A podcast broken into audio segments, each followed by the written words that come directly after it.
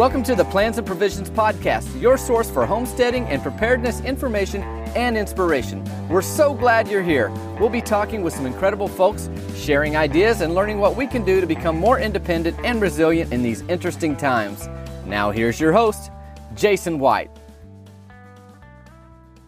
Food is at the heart of every life, every home, and every community but sadly, that fact has slowly been forgotten over many decades of progress of the centralized and industrialized food systems in America. Replaced by processed, adulterated, and factory farmed foods, many of the traditions of the American food culture have not only been forgotten, but in many cases outright shunned.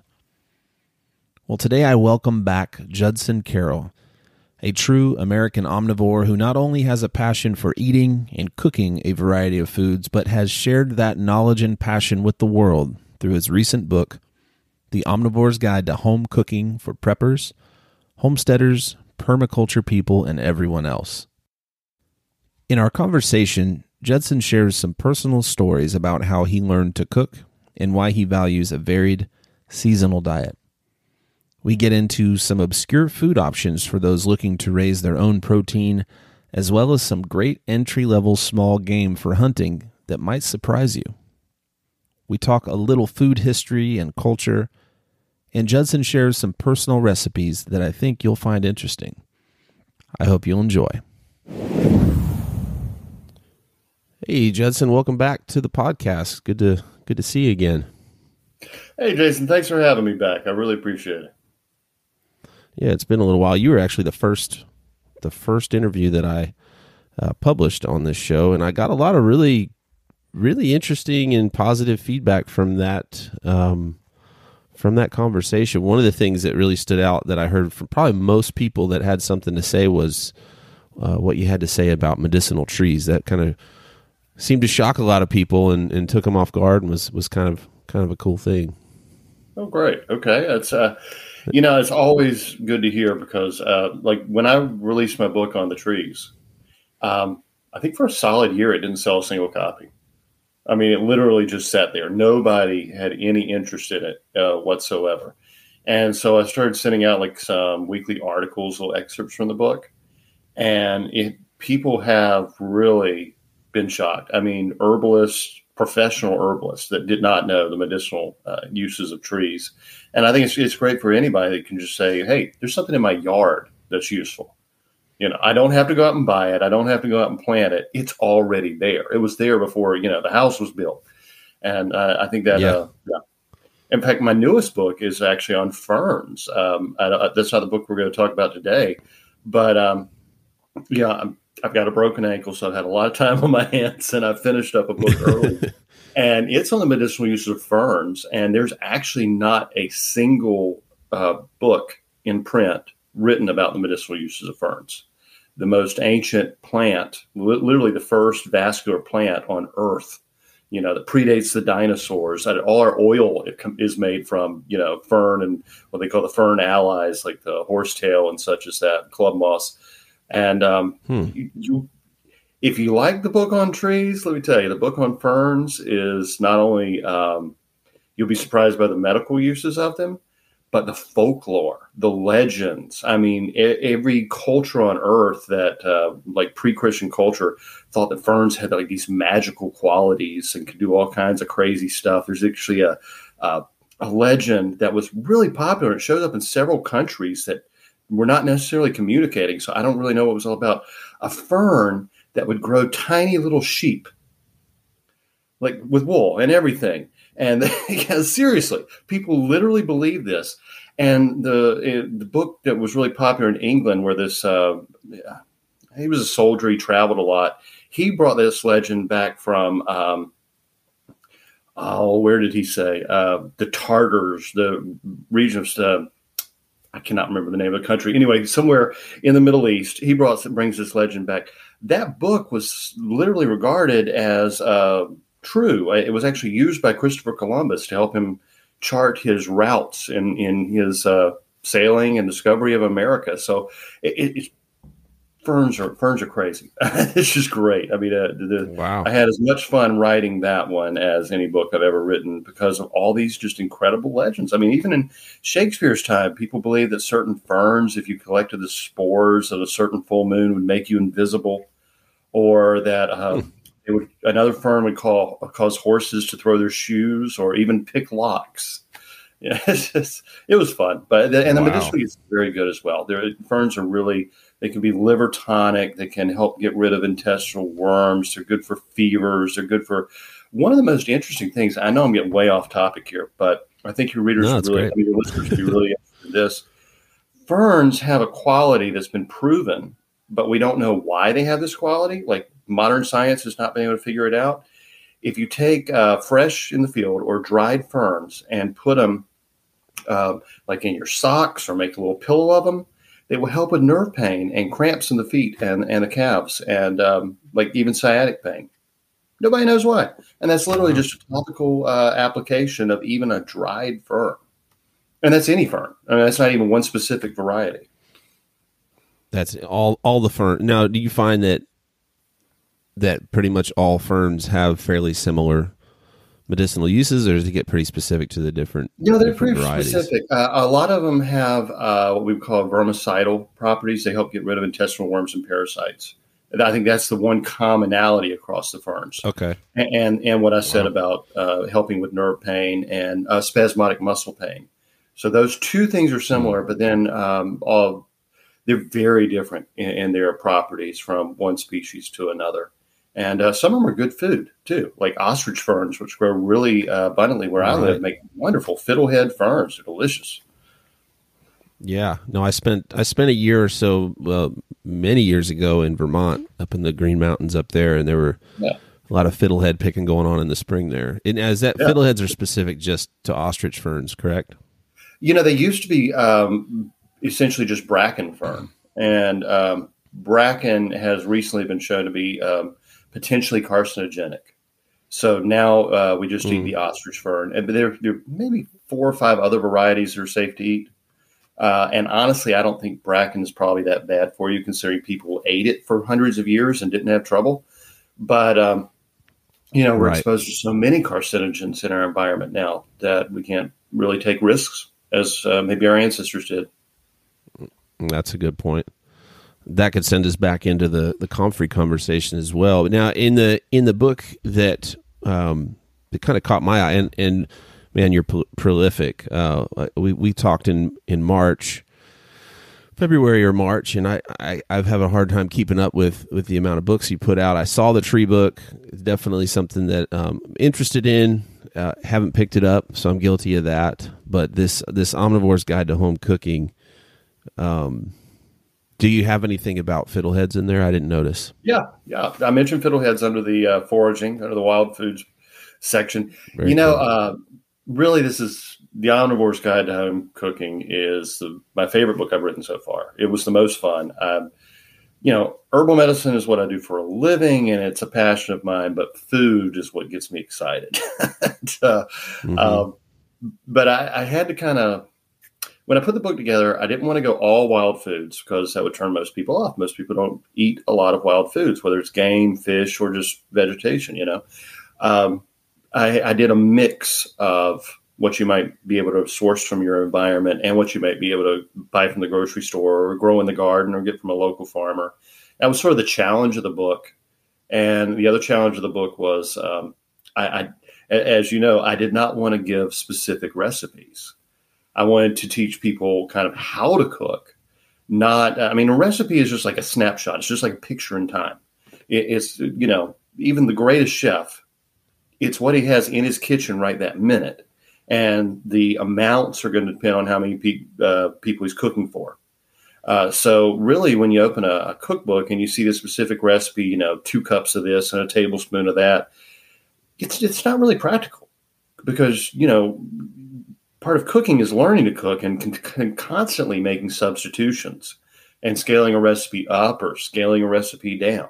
So that was that was a big point I wanted to get across in the book was that I'm not I don't want you to cook like me. I want you to cook like you. and here are the techniques and here are the fundamentals and the basics and some ideas of combining flavors and i for most of um, i do give recipes but i don't give specific proportions and specific measurements. And um, i usually say you can substitute you know if you don't have chicken you can use this. If you don't have broccoli you can use you know and if you don't have this herb you can use that herb that kind of thing. Yeah, I think I think that for for the average American who's used to that that recipe book with pictures and bullet points and you know that kind of um, it, it doesn't require a whole lot of attention span. You can flip to what you're looking for. Uh, this book will be will be a little bit different and maybe a challenge, but I think as I started to read through it, there's so much valuable information, and I like that you like you said, you know, most people don't eat wild foods, and and and I think there's a lot of reasons for that over the years, and I think people like myself and many others say in the homestead movement are trying to move back to being able to get more uh, engaged with you know self-produced, local produced wild foods and things like that. But you even touch on things like broccoli, carrots, mm-hmm. cabbage. I mean, yeah. things that are very common, and I think there's still some really good um, really interesting tidbits and ideas that that I had never thought of. And I'm I'm I'm a cook. I mean, I cook from home. I've worked in the culinary industry. Um, you know, I, I I love to cook, so I definitely love this book. One of the things early in the book, you kind of talk about some background, um, your background, and how you kind of came to have a um, have access to these some of these culinary traditions. And one of the stories I found really interesting was how you actually learned to cook from your grandmother. I wonder if you could share a little bit about that. Yeah, that was that was a um, that was a really interesting experience. You know, I was um, I was in uh, I was in college and I was studying economics and uh, working a lot in the food industry. All, all my friends were either musicians or cooks. You know, and bartenders. So Mm-hmm. you know that crowd. We're, we're out like you know oh, 3 a.m. when everything's closed, and we're just coming up with crazy ideas and probably drinking a little too much, and uh, you know that's yep. life, you know. And suddenly, um, my uncle had a stroke, and my grandmother had a heart attack, like back to back. The uncle had been running the farm, and um, I had to go take care of the farm. I had to, you know, just leave my life and walk away from it. And he died, and my uh, grandmother lived for um, a couple more years after her heart attack. But uh, she was basically confined to a chair. You know, she could take a few steps, but she'd have to get in a wheelchair. The farm had, was generations, you know, old farm. It had been a. My grandfather was really into what was would be permaculture before permaculture had a name. You know, we had everything self sufficient and sourced from the, the farm. And by the time I got there, most of the commercial farming was done uh, people would come in and kind of rent the fields from us and maybe grow a crop of soybeans or something. And so I didn't really have to worry about that too much. Had to take care of the livestock, had to take care of the gardens around the house, and you know all kinds of such as, as that. But my grandmother had been used to cooking for a family of five plus all the farm hands and any um, any visitors that would just show up. I mean, the place was almost like a community center. There'd be a knock on the door in the middle of the night. Someone would have a problem, and my grandparents would help them out. It could be a man who had lost his job or needed a loan, or a woman whose husband was beating her, or whatever. Somebody was sick. I mean, they just showed up. And so my grandmother always made tons of food. There was always extra food on the stove in case somebody showed up. Um, but so by the time I get there, and it's just the three of us my grandmother, my mother, and me, and a, a couple aunts that would kind of cycle in and out every now and then the freezers were full of food the pantry was full of we had so much food it was a challenge to keep it from spoiling and so you can imagine for me it's like wow.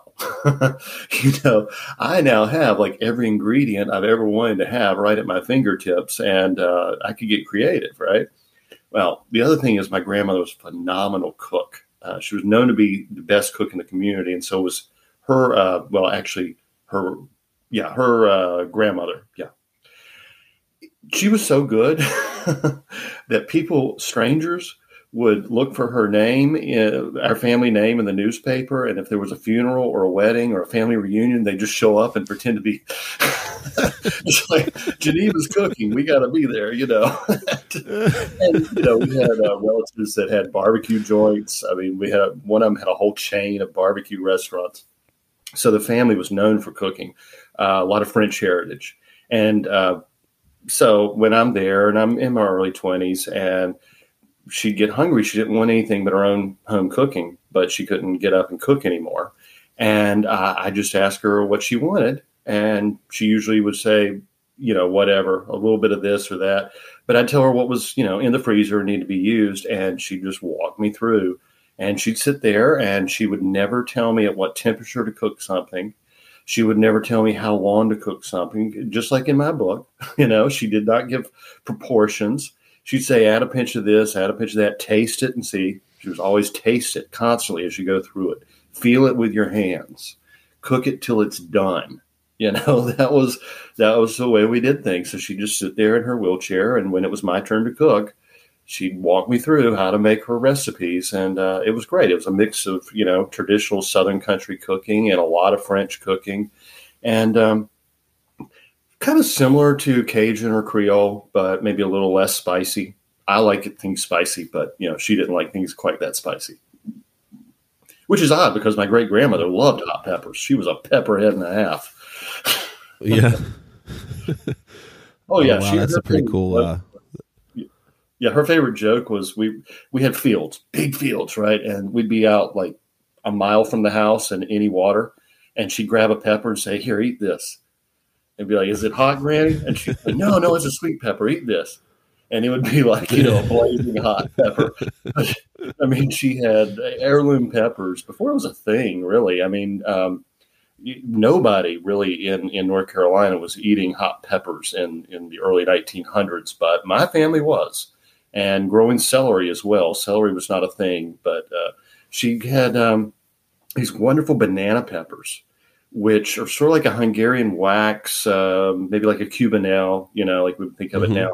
But we just called them all banana peppers back then. Anything that was kind of yellow and, and in that shape, and they could just like a poblano. One would be sweet like a bell pepper, and the next one would just burn you like.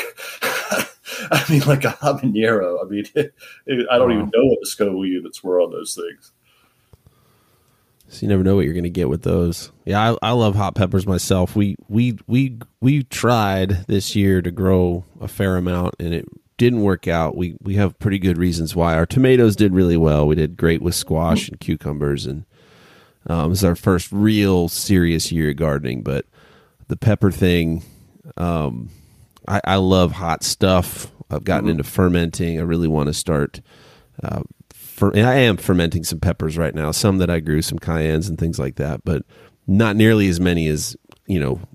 I need to keep up with the need for hot sauce and hot relishes yeah. around this this house. Me and my wife just love it. I put it on just about everything. Um, yeah, me too. Yeah, that's yeah, one thing definitely. I really want to get get up is that pepper game next year. Yeah, and then of course you know you can dry them so easily, and you can have them through the year. And uh, it really the old uh, cookbooks, the early American cookbooks, didn't even use black pepper.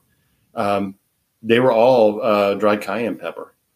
So, like even mm. like the Virginia Housewife, which would uh, was written by um, was it Thomas Jefferson's sister-in-law? I think, or I think that's right.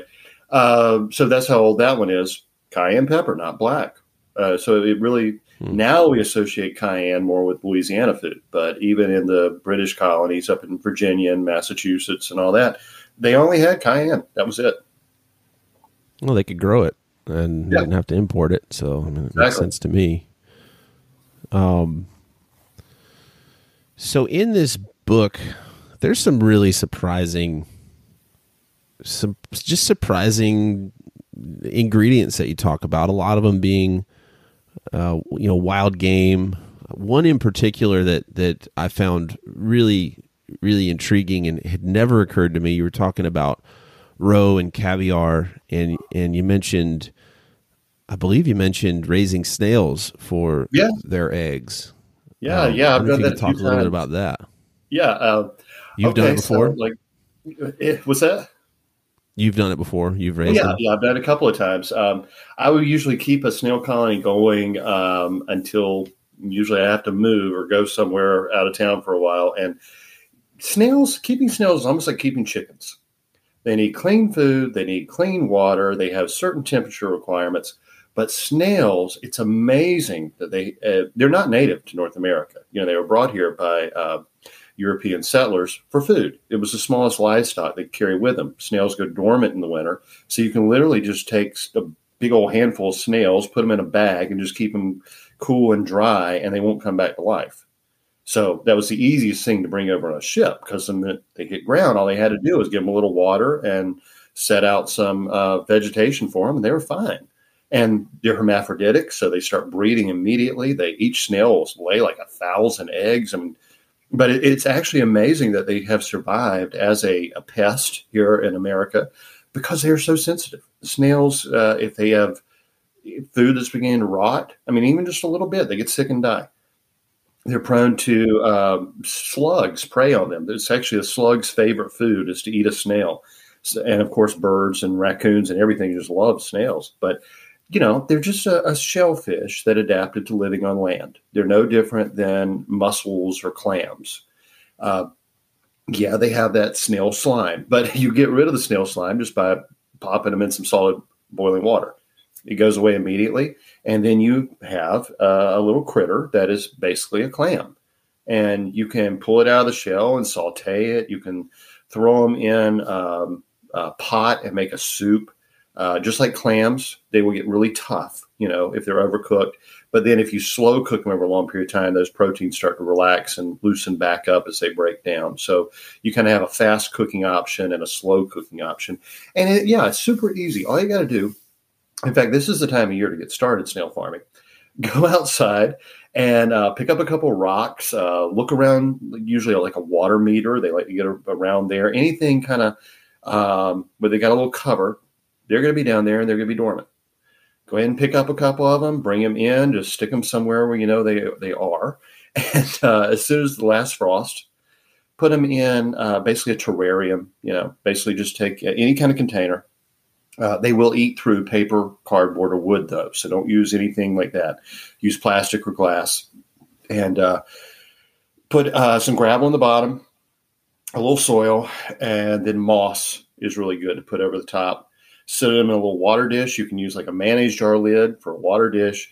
And really, what is great is if you plant radishes and um, uh, chives, shallots, anything like an onion, uh, you will have far fewer disease problems because those are anti actually antibiotics for snails. So, uh, in, in uh, ancient Greece, where they first started farming snails, it's called heliculture or helioculture, something like that, thousands of years ago they would have these big uh, round stone um, basically basins right?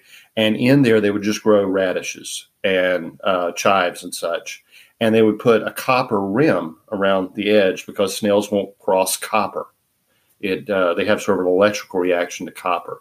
So you can get started with two snails and um, within a couple of months within about a month in the spring they're going to start laying eggs and you're going to have a couple hundred snails or you can take those eggs and you can spray them down with a little salt water and you have snail caviar, which is really um, remarkably good.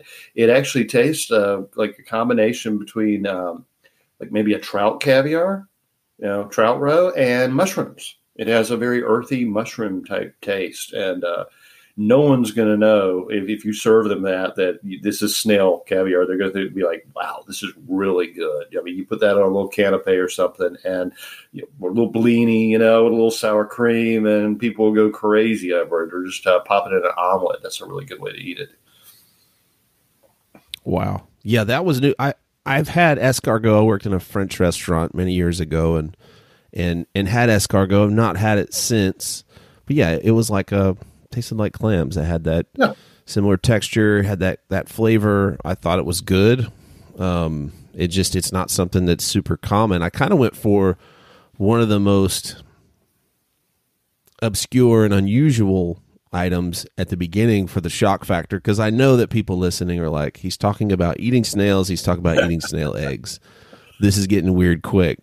But I, I think I, I wanted to bring that up and just to kind of touch on the subject of, you know, what has happened in in this culture that a lot of our food traditions that gone back back to the old world um, came from the old world. Like you said they they were they were raising snails in Greece thousands of years ago. Um, obviously you know escargot is a commonality in French cooking. Um, you know what's happened and I have got my own theories but I'm curious what your take is on like what what has happened to the American food culture and why are we so disconnected from these traditions that in a lot of ways you you really I feel like are conserving and projecting in this book. Yeah, in fact, I think that's probably the main. Well, I had two real goals in this book, and uh, well, we'll say three. I had three main goals, but uh, bringing back those food traditions, um, fostering a love of cooking because it really is. It's creative. It's fun. I mean, I would actually rather cook than eat, and I love to eat. I mean, it's just fun to cook if you got uh, if you learn the, the techniques, if you got the skills. Well, I think one of the main reasons people don't like to cook is because they don't have those basic skills. If you don't know how to hold a knife, you're going to have a tired hand and probably cut yourself. If you don't have a sharp knife, you're going to definitely uh, really have a hard time and so many people, you know, cut with a cutting board. They want to cut, you know, with a pair, everything with a paring knife, and that's just tiring. It takes time. If you get those skills down, you're like, boom, yeah, and you can hang out in the kitchen. You can be with your friends and family. You can talk. You can have a glass of wine or a beer, and you know, just enjoy the whole process. And the other thing is the family table. I mean, obviously, uh, the sacrificial meal is the main tenet of nearly every religion on earth people used to appreciate a meal as a gift from God and a, a, a time to come together and talk with your family and really build those bonds and those strong relationships. The further we move away from that family table, the more our families are falling apart and being fractured and uh, and, communities. Uh, I mean, we used to have. I mean, um, growing up in North Carolina. Uh, at the old country churches. Uh, it was like a potluck, you know, every uh, Sunday. It was called Supper on the Ground. You go to church and you'd have supper on the ground. Everybody'd bring food and share food. And that's where uh, friendships were made. That's where people met and dated. And, you know, it just perpetuated family and connections and community and involvement. And, I, you know, it all revolves around food. And I, I mean, food is such an important thing. It's, it's, it's far too often taken for granted. But to get to your question, you know, I have a, uh, a great cookbook uh, from 1940. It's called the Culinary Cyclopedia uh, from 1940, and you, you, can grab a copy off of you know eBay or Amazon for maybe five bucks. Great to have on your bookshelf. It's an encyclopedic cookbook. In 1940, you could expect to go to the grocery store and find almost 100 varieties of apples. Literally in this book, it gives you a description of 100 varieties of apples. Which ones are good for eating out of hand? Which ones are good for making applesauce? Which ones are good for making pies, etc., etc., et cetera, et cetera. We go to the grocery store today, and I'm lucky if I can find four. Four varieties of apple. We got what McIntosh, Golden Delicious, Red Delicious, maybe a Gala, Gala, whatever. That's about it. That's all I'm going to find. Oh well, Granny Smith. We'll throw in a Granny Smith. So five varieties of apples you know, um, my great grandparents um, all lived to be uh, almost 100. I had one, uh, let's see, great grandma was 94, uh, great grandfather 96, great grandfather 101. His wife uh, probably died early due to medical error. Uh, seems that um, cysts run her family, and they probably mistook it for cancer, and the, she died from complications of surgery. He remarried um, a younger woman, and uh, so literally had natural causes taken their course, all my ancestors would have lived to be about 100 years only two generations ago. I don't credit that to anything except the variety of foods they ate. They had a huge variety of uh, vegetables coming out of their garden, fresh, organic, you know, vegetables because chemical fertilizers uh, really hadn't come into play yet. They raised their own uh, livestock. Uh, my French great grandfather was a master of curing hams and making sausages, and he also kept bees and such. uh, they so we always had honey, and this honey, oh, it was so good. right there, the swamps uh, were full of sweet gum trees, and you've heard of Tupelo honey. That's what it was. It was mm-hmm. almost black as molasses, and it would burn the back of your throat when you had a spoonful of it just raw, and it was just delicious. Um, you know, great grandmother was making biscuits with the lard from the hogs that were just right out the back door. You know, and uh, the only thing they actually bought was sugar and wheat, and they would actually take corn into the meal and trade it for wheat. So they didn't really have to spend a lot of money. But that variety of foods and all the fish and game, all the wild foods that we don't have in our diets now. If you go to the grocery store now, uh, most foods are pasteurized or irradiated or processed. They're very far from their natural state. And of course, not only are we eating pasteurized foods, but we're taking a lot of antibiotics, which totally screws up our gut health. That's half your immune system. In fact, most cases of dementia and Alzheimer's seem to be related to gut health. So, you know, my great grandparents were making sauerkraut and they were fermenting pickles and they were, you know, they had access to, frankly, a much wider variety of more nutritious food than we do now even though we kind of think of ourselves as living in a golden age because we have um, more ethnic food. And of course, I love to eat the foods of all different cultures. But, you know, there's a big difference between going to an American grocery store and going to a Mexican grocery store. You go to a little tienda, that produce is meant to come in that day and be sold that day because these folks don't usually don't have refrigerators at home. That meat is butchered in house and uh, they're eating a lot of goat and you know meats that we don't have on the american table very often. And there's not being treated with the chemicals like uh, i don't know sometimes you go to the american grocery store and you get some beef and you open it up and it's got like this really weird smell well that's that carbon mm-hmm. gas they've inserted into the package to make it look redder and to keep it from spoiling a little bit longer you don't get that in a mexican grocery store and, you know, of course, I wish they were all coming here legally, and I have huge issues with the uh, political system in terms of illegal immigration, human trafficking, and all that. But honestly, I would rather shop at a Mexican tienda than I would uh, a big fancy American grocery store because you get fresher produce and better meats and um, better quality, and it's cheaper. You know, and uh, yeah, well, a lot of times. the owners may do, be doing a little illegal cooking in the back too because they're not inspected as often. So, uh, you know, I can go in and I can get my basket of uh, food and a few tamales for a few dollars and uh, made by an right. actual grandmother with a you know a steamer pot going back there. That's that's good eats. oh yeah, yeah, absolutely. Yeah, I think of the the the Asian supermarkets, which I, I love to cook a variety of ethnic foods and um, man, some of the ingredients that you can find in there, it's just incredible compared to yeah. you know, what you're going to find at the at the the, the mainline American grocery store. Yeah, um, and they um, have this great uh, chips made from shrimp, the, the shrimp puff chips. Have you ever tried those? Mm-hmm. Those are tasty. Yeah. they are good. Yep, they are good. Um, so you, you kind of hit on the, the the concept of omnivore. When I think when most people think of the definition of omnivore, it's it's not an herbivore, it's not a carnivore. It eats both plants and animals, and I think yeah. that's very simplistic.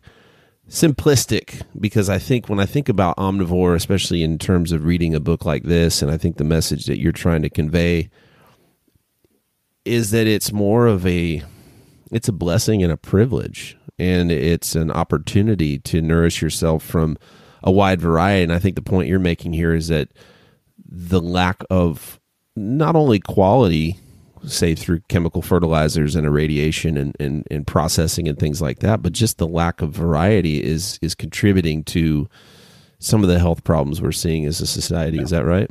Yeah, that's that's my belief, and I can look at. Uh, well, uh, just stepping aside from variety, and I, like I said, I do think variety is key at eating seasonally. I think it's very important as well.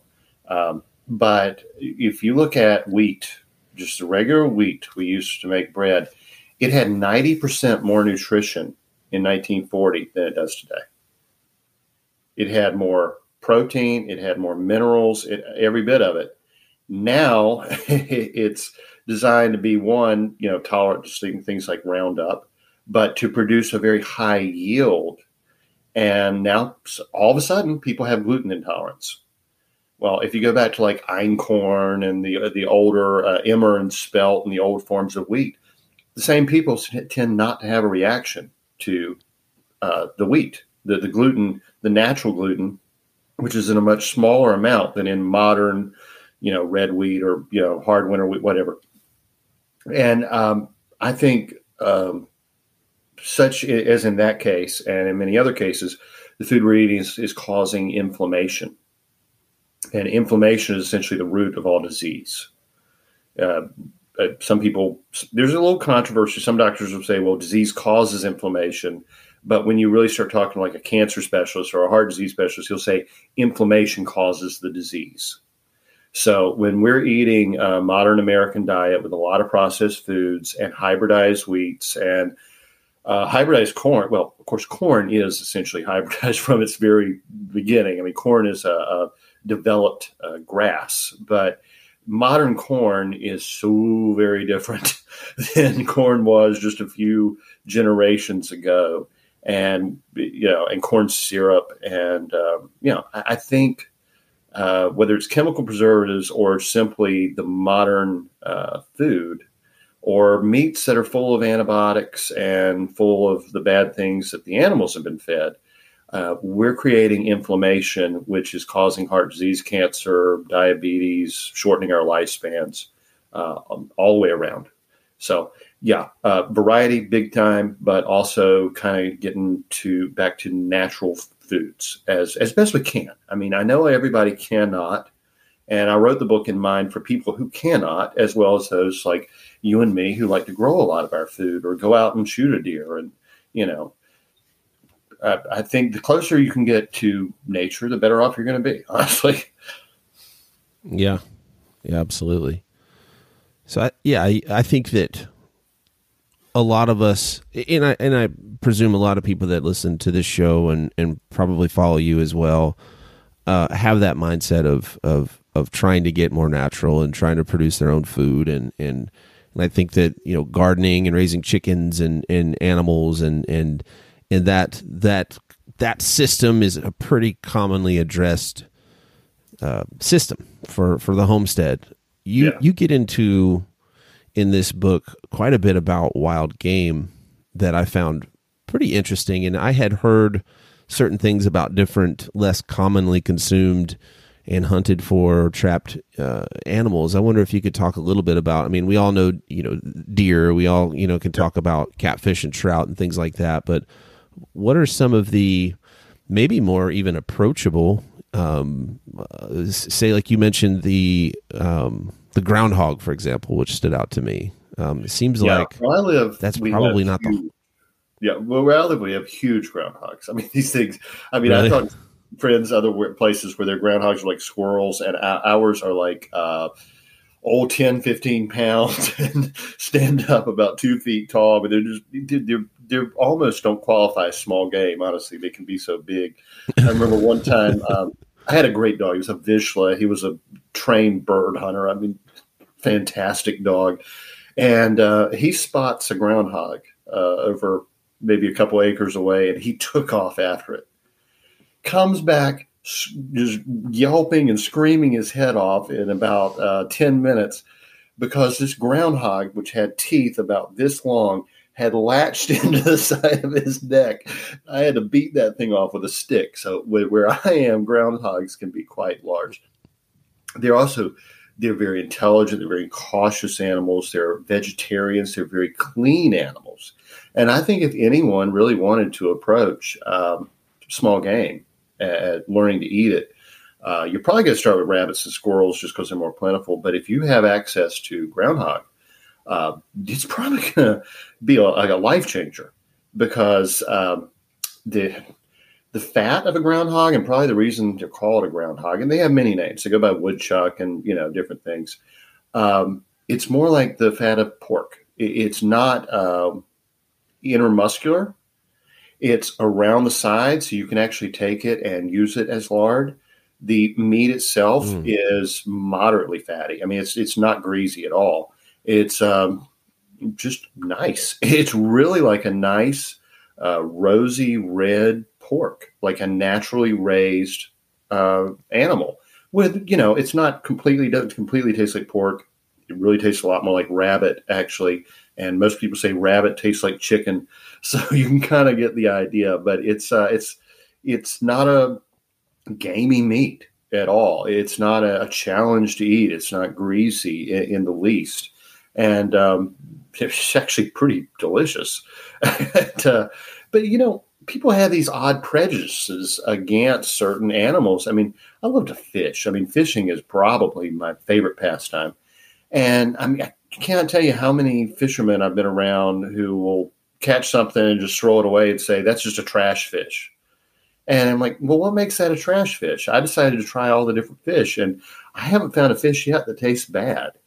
Uh, you go down to the coast, and so many fishermen won't eat sharks or rays or skates. They just literally will kill them and throw them away. Meanwhile, if you went over to England, shark is what they make fish and chips out of. That's the dogfish mm. shark. I mean, it's the most common. Shark can be absolutely delicious. There's uh, uh, the bullnose. Um, I think it's a ray. Yeah, the bullnose ray. It has a fillet on it that is like Kobe beef it's dark red and it tastes and has a texture just like the finest quality beef. And these people are just throwing them away. You take a, a ray or skate, the wings, you can cut out little cylinders of them. And until recently, those were often sold as scallops in seafood markets. They were counterfeit scallops. It tastes just like scallops because the, wow. the rays and skates feed so much on shellfish. Sheep's head is right. another one. Eats so much shellfish it actually tastes like crab or scallops. Uh, and then we get into like the freshwater fish. The only one, and I kind of mentioned in the book, that is a challenge for me is bowfin. Bowfin is uh, often caught by mistake when you're fishing for catfish. It's a prehistoric fish, and if you uh, fry it real quick and eat it fresh. It's good. Uh, otherwise, it gets kind of tough and cottony, kind of like carp can get if it's not properly uh, prepared. But I mean, all fish are delicious uh, that I've tried so far, and I've probably eaten a wider variety of fish than most folks because I mean, I just you know, my grandfather taught me at an early age just to wade out in the salt marshes and start picking off the shellfish, catching crabs eels. I love eel. Eel's one of my favorite foods. Most people get freaked out over eel in America for no apparent reason, just because it looks like a snake. But then again, I like to eat snakes. so snake is a, a, a lean meat, and if it's not uh, cooked, uh, overcooked, it will get really tough if it is. But if it's not overcooked, it just tastes just like uh, chicken. but I mean, actually, probably my favorite uh, food when I think of uh, aquatic things is frog legs. Uh, my grandfather was a hmm. big frog gigger, and I mean, having part a little bit of Cajun Creole heritage, I love to eat some frog legs. And again, if you, I mean, I remember there was a little Chinese, huge Chinese restaurant actually in Athens, Georgia, when I was in college. It had like a 300 yard buffet. It was one of those, you know, you're guaranteed to get food poisoning if you eat there kind of places. and I could not stay away from it because they had frog legs on the buffet. And so many times I'd be sitting there and people thought they were chicken. I mean, the people that were dining with me would just be eating them as much as I am. I'm like, that's great frog. frog. I thought this was a chicken. but they, yeah, I've had frog legs once, but it's again, you, you talk about the prejudices that that people have developed for really no good reason. Um, you know, and even myself, who is more open minded than the average American, I'd say, and and trying to to move the needle further towards more you know natural local wild foods it's it's still a challenge for me sometimes to break through some of that conditioning that you know decades of marketing and messaging from the the big food corporations to kind of accustom us to not want to take care of our own needs and and go to them yeah. for everything um well and also uh, it, you you become comfortable with what you've been exposed to. You know, I was fortunate to be exposed to a large variety of foods. Um, yeah, the girl I was dating just recently, uh, she did not. She was never introduced to licorice as a child, so her first taste of licorice, she thought it was disgusting. if you were a kid given licorice and you got used to the flavor, you learned to love licorice. It's really that simple. And um, there was an episode of Pepin, um, one that he did with his daughter, uh, probably 20 years or so ago, and they were talking about Brussels sprouts. And uh, she loves Brussels sprouts. Now, most you know kids will not eat Brussels sprouts. Well, at this point, she's in her 30s. And he said, "How did you learn to love Brussels sprouts?" And she said, "Because you served them to me as a kid." And he said, You know why you love Brussels sprouts? He's kind of snickering to himself, you know. He says, Because I never asked you, Do you want to eat this? Mm. I just ate it and said it was good and handed it to you. And I think, uh, you know, some kids are autistic and they have texture issues. I understand that. But I think if you give kids an option, they're always going to eat chicken nuggets. if you don't give kids an option, they're going to eat what they're served because they're hungry. And I, yep honestly, it's not a bad thing. Uh, a little uh, less privilege would go a long way in this culture. I say, as someone who's not a parent, you you probably know a lot better than I do. No, I think you're spot on. I mean, that's you know, I've got friends who have children who are just blown away that our kids will eat, you know, Thai curries and and beans and rice and you know some Ethiopian dishes that I make and and lentils and and various things, you know, just normal, natural, healthy, home cooked food and like, how in the world is that possible? It's like, well, because that's what we feed them. We don't. Yeah. I mean, yeah. Uh, do they get chicken nuggets sometimes? Yes. Do they get pizza sometimes? Absolutely. But it's not. It's not the go-to. Um, and yeah, if they're hungry, they're going to eat it. And if they eat it, they're going to learn to like it. Yeah, they're going to have their preferences. But that's that's a big reason we're really trying to move things back this other way. Uh, it's just so my kids can have some of these traditions and, and, and have a little bit more of an exposure to these things so they're not conditioned against it so they're it's just going to be easier for them as they mature and become adults to be able to find ways to provide themselves and won't have the hurdles of these prejudices and and, and fears and aversions that you know I, I get because I, I I have them ingrained in me. So it's um yeah it's a it, it's an interesting interesting world. I think this book is um I just think it's incredible. Some of the the details and the ideas and I think for anybody that really wants to learn more about cooking because I think I've said many times on this show and otherwise I think homesteading and that concept really begins in the kitchen and works in yeah. concentric circles out. Yeah. You know, from how you how you how you get your food, how you prepare it, um, you know, what you're eating, I think is so important. And I think that uh, even when you talk about preparedness, you know, I've, I've worked within certain preparedness communities and, and, and did some talks on food prep and things like that. And, and I found that, you know, in, in many cases, people are more interested in the guns and ammo and the gear and things like that and don't realize that, you know, you're, you those are tools you, you're hoping you never have to use. You're going to use your fork three times a day. And, you know, yeah.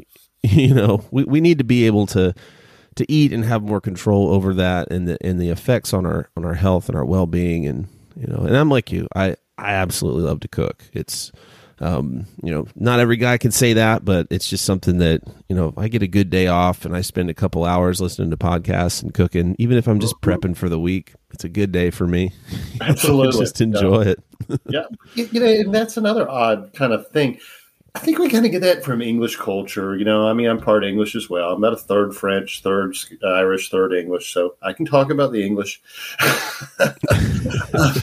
you know, in France, like in in uh, Cordon Bleu, did not even allow women in until I think Julia Child was in the first class. I mean, that's how for for centuries.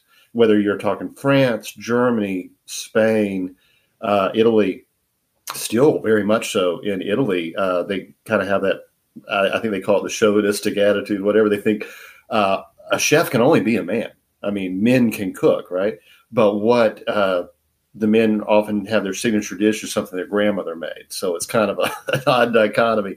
But in England, where yeah. you cannot say they've had put a huge emphasis on uh, the culinary delights, as say the French may have, um, you often find uh, the opposite prejudice. It's like men shouldn't cook. You know, that's women's work, which makes no sense whatsoever. Everybody's got to eat, and uh, everyone has a palate, and everyone can figure out what they like. And of course, there are so many English dishes I love. I mean, I, I, pasties, Yorkshire pudding, good roast beef, bubble and squeak. You know, I, I mm-hmm. definitely do not turn up my nose at some uh, good traditional English food. But as far as a culinary tradition, it's what ten percent of what France has. I mean, and of course, the French are way over the edge on food very often. But um, I think right. Well, the Italians get a nice balance. Actually, they just love to eat and drink, and uh, take such delight in the food. In fact, the, what's the old saying? Uh, half the half the enjoyment of the meal is in eating it, and the other half is in criticizing the way the pasta was cooked. Everybody's critic. yeah. Well, that to, to, that point too. I mean, you go into any any any restaurant uh, in this country where there's that kind of stigma that that women work in the kitchen and men don't cook, and a lot of y'all hear me, oh, I don't, I don't like to cook or I don't cook. But then you go to any restaurant and you're going to see easily 80% males working the lines yeah. and, and, and doing the work. And, you know, it, there are great female chefs, undoubtedly, but um, many of the chefs that I've known and worked with were were men and were career um, they're career culinary experts. One of my best friends is a executive chef, and and so I mean it's uh it's it's interesting. You know, when we talk about prejudices and, and stereotypes uh, when it comes to food in America, it, it seems like things are pretty confused over here. Yeah, and a lot of know? that did come from. You know, I, I mentioned the culinary encyclopedia from 1940, how different it is uh, to today. A lot of that really came from the World Wars. A huge mm-hmm. amount when uh, like Campbell's and other uh, Birds Eye and uh, different companies began uh, making the, the, the packaged foods, the flash frozen. Um, you know, they had to feed a lot of troops, and it was it was a miracle essentially. I mean, I love watching these historical food shows where they talk about how canning was developed, and they talk about like condensed soup. I mean, who would think? You know, that was a game changer. Uh, amazingly, in 1920, right. um, only people who lived on a farm and the wealthy ate soup in America. Now, this is, this is kind of hard to wrap your mind around, right? But the wealthy could go to a restaurant and they'd have a nice, you know, what we consider a fancy French soup, right? Like uh, we, you know, you and I know that French onion soup costs what two dollars to make, and you serve it for fifteen dollars yeah. a bowl. But yeah. nice bouillabaisse, or and the bouillabaisse again, that's trash fish. Those, those were the fish nobody wanted to eat. Making becomes the bouillabaisse. But anyway, um, the the wealthy could get their uh, their turtle soup or whatever they're eating at a nice restaurant. The people who lived on the farm were using their scraps. They were still making stock out of bones. They were using their vegetable scraps. Everyone in between, because there was no refrigeration, people especially lived in cities, were shopping for the day and they didn't have leftover food. They didn't have a, a mm. stove they could simmer a soup on for a long period of time or keep it from spoiling. And so 1920, only the country rural poor and the wealthy ate soup. Campbell's changed everything when they figured out how to condense soup and put it in a little can and sell it for 10 cents. That's a miracle. I mean, that, I mean, uh, food science, that's just incredible. And you think about the soup lines in, in the Great Depression, and I mean, it, that was a huge game changer. But on the other hand, when people stopped making that soup at home, uh, the quality of the soup just started going down and down. And uh, I mean, I honestly, I can't eat canned soup anymore. It has like an, an odd metallic salt taste to it. I just can't eat it. Mm-hmm. And yeah, I, know, I, I don't either. yeah, but I love casserole, right? I love casseroles. Anything cooked into a casserole. I had to figure this out.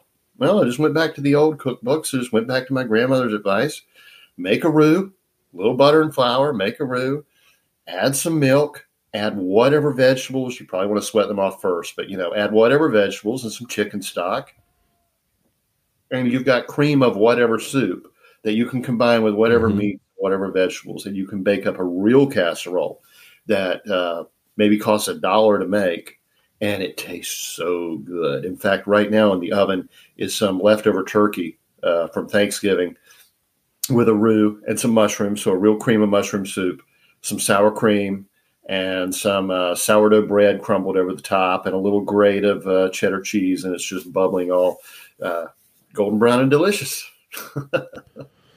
I knew I was going to end up really hungry uh, after this talk. Um, oh, but you know, uh, you know, uh, it's had poppy seeds, added chia seeds to it, and turned out to be a Okay. great uh, uh, substitution. Has the same crunch, similar texture as poppy seeds, mhm. and uh, chia Yeah. seeds are sort of a superfood. They're absolutely full of uh, good proteins and Yeah. uh, you know uh, the oils. You know, good stuff. omega threes and all Yeah. that. Yeah, we use we use it in our oatmeal every day, and it's. I mean, I think it think it helps, and I like the flavor of it. Um, yeah, I haven't I haven't gotten my casserole game dialed in, but man, I, I'll make a soup, and I, um, like I, you know. I taught my wife to now she's making great soups. I'm like, wow, your soup game's really gotten up there, hon. She's making soups that are pretty good, and they might be as good as mine. So yeah, it's it's it's fun, but that comes down to you know we do have a lot of extra things around. I stay, save all of my my uh, my veggie scraps and and save all the bones and and and you know bits from chicken feet, just anything Oh, and everything that would you know is a is a byproduct of kind of doing that homestead life. And Yeah, yeah, I and then love, you love a got your marrow when winter there. comes. You, you take the marrow and spread Mm. on bread, and oh, that's good stuff. Or marrow butter. Yeah. Oh gosh, yeah. hmm Yeah, I'm getting hungry. um, so I wanted to talk a little bit about fermentation, just because it's something near and dear to my heart, and see if you had any good insights. You know, I I'll be honest, I had made sauerkraut maybe six years ago. Um, put way too much salt in it. It was just way too salty, and I said, uh, "This is this doesn't work," and I and I walked away from it. And then in getting ready for our first interview here in earlier in the year, I was reading your herbal medicine for homesteaders, preppers, and permaculture people, I believe it's called. And you mentioned sauerkraut and the benefits of eating fermented foods, and you didn't give a very clear recipe. You just gave a guideline, and I said, "Okay, I can do that." And I started doing that uh, right after I read the book, um, and uh, and I've had some other conversations about fermentation on the show and otherwise, and I've just gotten really into it. I see the see the health benefits. What is like what what are you fermenting right now around the house? Anything you got going on? Uh, yeah, turnips. Actually, I, I did some turnip kraut. That's uh, well, I've always had kefir and kombucha going because uh, my secret to uh, home fermenting is to make kombucha, and your audience probably knows, but it's uh, uh, it's made from tea, just tea with sugar in it, black tea, whatever, and you get what's called a SCOBY, which stands for symbiotic colony of bacteria and yeast. Uh, people used to think it was a kind of mushroom, but it's actually just this little, you know, colony of. It's almost like a mother for vinegar if you're making natural vinegar Mm-hmm. and you put it in there with a tea and it just eats the sugar and it ferments the beverage creates a yeah maybe 1% alcohol you know it's not very strong and if you let it go too long it becomes as sour as vinegar. It can taste identical to apple cider vinegar. But it is uh, it's alive and it's full of all kinds of probiotic bacteria and fungi. So my secret to fermenting anything is to do you know a salt brine like or salt on the cabbage if you're doing uh, sauerkraut and add maybe a fourth cup of uh, plain kombucha that cuts the Hmm. fermentation time in half in terms of sauerkraut you can cut the sh- salt in half like uh, Hmm. i think a standard recipe would say for a head of cabbage use four tablespoons of plain salt um, uh, you can get by on two tablespoons or less if you use uh, the, the kombucha and it gives a, a bright, fresh uh, sweetness along with the sourness that's not overwhelmed by the salt. And so right now I've got some grated turnip roots that I'm doing just like I would sauerkraut. Made a small batch the other day, well, the other month, whatever. and, uh, I, I, it just tastes so good. I couldn't believe it. You from the turnips, you've got this sweet, bitter, um, almost you know like bittersweet chocolate. Yeah, that kind of combination, but it does, of course does not taste like chocolate at all. it tastes like turnips. And you got the sour from the fermentation, you got the salt, but you're combining like all the flavors except for pecan, you know, or you've got your umami, you know, from the fermentation. You've got the salt, you've got the sweet, you've got the sour, you've got the bitter. And so, like a tablespoon of that is like a gourmet treat. I, I was really surprised with a fermented uh, turnip roots. I mean, you know, you always have more roots than you have tops because you know the root's solid and the top just wilts down the minute you put it in the pot. Um, Right. great way to use it. So uh, those, I guess, those are the. oh, I've got some fermented hot sauce going. Um, I, I, think I gave that recipe in the book. You, it's so easy to do this. You just make essentially a fermented salsa. Take a, in this instance, I've got tomatillos, uh, cilantro, garlic, onion. I think serrano peppers could have been jalapeno. No, it was jalapenos. Yeah, and um, salt and pepper and cumin. Uh, just throw it in the blender, kind of liquefy it as best you can. Add enough salt and a little kombucha to get it going and get it fermenting. And you can strain it off and turn it into a hot sauce, or you can just use it as a uh, hot salsa. I mean, a pickled salsa, which is really good on a hamburger, by the way. And another mm. thing uh, I love to do on a hamburger is my uh, like redneck kimchi. uh, my uh, cabbage and uh, some carrots and some uh, garlic and some radishes, and I just grate them all up to about the same size. Put them in there. Lots of onion, garlic, lots of hot pepper, ginger and turmeric, a little bit of fish sauce, a little bit of soy sauce, a little bit of kombucha, get it going, and just let it ferment off. And it stinks like the worst thing you will ever encounter in your life for about a week. and it just yeah it just rounds out and it becomes like hot and sweet and funky and I mean just it's crazy the amount of flavor and, and on a hamburger wow that is good or hot dog actually that's my favorite hot dog topping right there I love sauerkraut on a mm. hot dog but that uh, redneck chim- kimchi I'm telling you that'll blow your mind because it's freaking hot yeah that sounds great I'm gonna try that we I just started uh I wanted to make something out of some of these candy roaster squash that we grew, kind of a winter oh, okay. sweet winter squash. And so I, I found a recipe for like a chutney. I basically just did a I just did a kraut, you know, preparation with it. I just mixed uh, just massage salt into it, got enough brine. Um, and I didn't. It called for raisins. I didn't have raisins, which would have been good. Hindsight, maybe diced apples would have been good in it. Oh yeah, but yeah, um, and then just added some curry powder. I think that was about it. And we just started trying that this last week, and man, it's good. It's just uh, I think some little sweet component like a raisin would would have been really good in it, but it's great to just throw on whatever. You know, I, we our goal is to have something fermented on the plate every time we eat. Yeah, yeah doesn't always yeah. happen.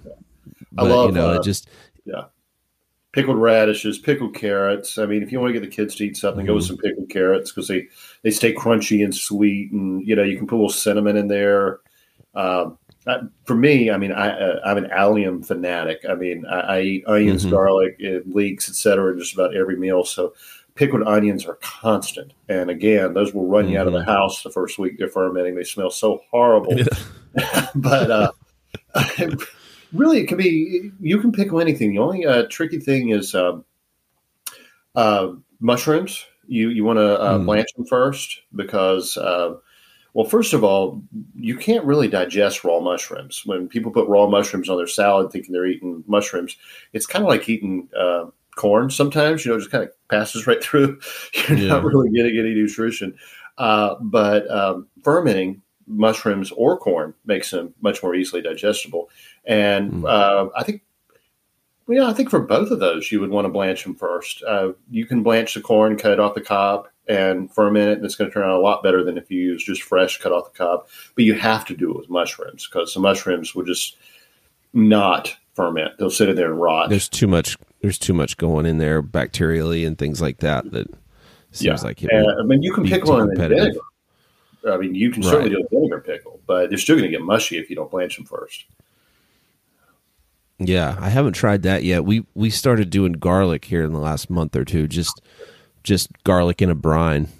Um, and after about a month, have you gotten blue garlic yet? Yeah, some of them turn blue, some of them don't, but that's the sulfur sulfur compounds. Right.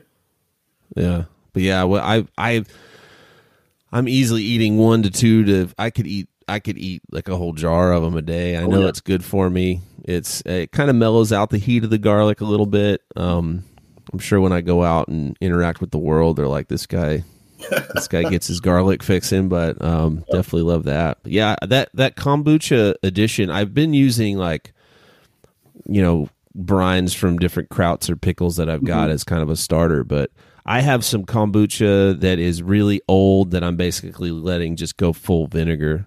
Would I be able to use that as well? Yeah, just uh, not as much because Okay. I mean, it does have a strong flavor the older it gets. Yeah, Got so it. just I mean, a tablespoon, uh, or you can use whey if you if you're making yogurt or cheese, or you can yeah, you can absolutely use uh, leftover brine from sauerkraut. Anything that's already been uh, fermented works really well. Now, uh, kefir, water kefir, I, I find just does not for some reason uh, create enough acid uh, as quickly as you need it.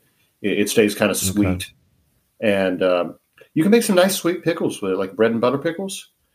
Um, You know, where you get your pickling spices, all the clove and the cardamom and the coriander and everything, and you put a lot of sugar in the brine along with vinegar. Um, you can uh, try. I did it one time to substitute uh, uh, kefir for the uh, the vinegar, and uh, honestly, they got a little mushy, but the flavor was really good, really good. Hmm. And that's the thing. Uh, cucumbers uh, are the most common pickle, but they're the hardest thing to ferment. They go mushy Hmm. faster than anything. I always cut off the blossom end. The end Mhm. has an enzyme that will cause the uh, cucumber to go mushy, and use a starter. If you use uh, kombucha or you use some whey or a sauerkraut brine or anything, uh, you're and, and um, kombucha works good on its own because it's made from tea. If you're using another starter, add a little bit of tea or an oak leaf Mhm. or a grape leaf Yeah. or something that has tannin. The tannin will set those uh, cells so they don't uh, they don't get mushy. I haven't tried any of those. I've read that. I've been using um, this year. I used uh, just a little bit of carrot. I read that somewhere, and it seemed to work pretty well. I didn't get anything too mushy, but um, yeah, the I, I, I like I like that as well. I knew you'd have a, a secret somewhere in there. That kombucha is a pretty cool idea. I've I've made kombucha many times. This last batch, I do a continuous batch. I don't know if you just yeah, me too. at a certain point it just seems like it doesn't want to perform the same way but i figured you know what i'll just make some really healthy vinegar so i've got two Yeah, yeah. probably two gallons of vinegar brewing in there right now so that's good stuff. Uh, another thing that is great is, you know, I mean, fermentation originated as a way of preserving foods. Uh, we think of it Mhm. more as, well, now we think of health, but that really flavor, you know, we love those uh, pickled flavors. But uh, it's a great way using that brine uh, to preserve meat and eggs as well. Uh, you can't ferment meats or anything, but well, you can, but you probably don't want to. but you can take a good brine and uh, throw some sausage in there. Um, I think the uh, brine from pickled hot peppers and garlic is perfect for pickling uh, sausages in. They pick up all that spicy, hot, garlicky flavor, and they're delicious. And I mean, again, it's not something people eat a lot these days. But my, you know, my grandfather loved pickled sausages, pickled pig's feet, pickled uh, eggs, boiled eggs. So I grew up eating them, and I think they're great. We even had we used to have a company here in North Carolina called Penrose, which made the best pickled sausages. And they were bought out by ConAgra and mysteriously burned to the ground. I think maybe they didn't want the competition, but uh, I, I figured out how to make my own uh, substitute. I just use uh, smoked beef sausage and pickle it in a brine with hot peppers and garlic, and I'll throw in some extra cayenne and some salt, and just get that flavor right.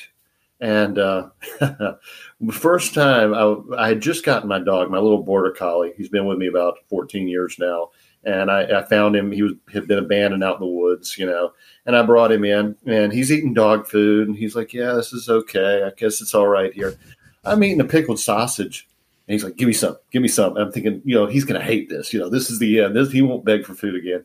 I gave him a little bit of that pickled sausage. His eyes got like the size of saucers, and he starts jumping up on my chest trying to take the sausage away from me.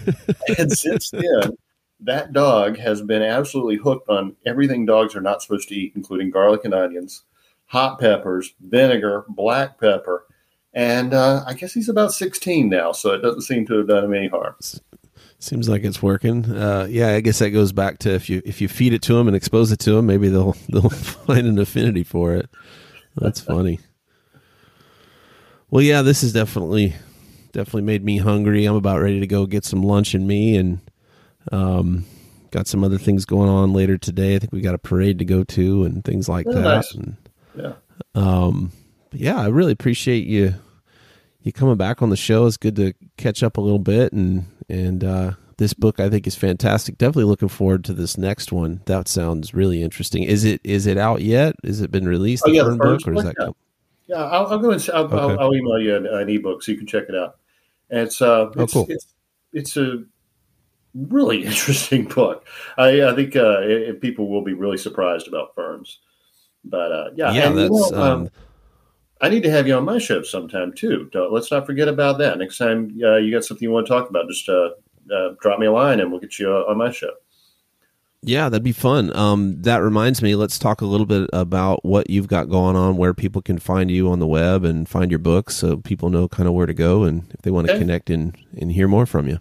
Yeah, thanks. Um, well, the URL, I guess, is uh, uh, judsoncarroll.com, J U D S O N C A R R O L L.com. That'll take you to my Substack newsletter, and it's free. You can get my free Substack newsletter every week. Um, I've got a podcast, Southern Appalachian Herbs podcast, uh, doing another podcast for uh, Prepper Broadcasting Network, and that's uh, Herbal Medicine for Preppers. So you can get the long format or the short format, going to either one. Um, the blog is Southern Appalachian Herbs at uh, blogspot blogspot.com. However, those uh, Google blogs work, you know. And uh, the books are all available on Amazon in print or Kindle or whatever. Um, also published through Smashwords, so any electronic format you like, you can find it out there. Or if you just want a PDF, uh, you can email me, and um, you can buy the PDF from me. Um, and a little more money goes in my pocket, so I never mind that. So I'm, uh, I'm all over the place. Uh, just look for Southern Appalachian Herbs or Judson Carroll.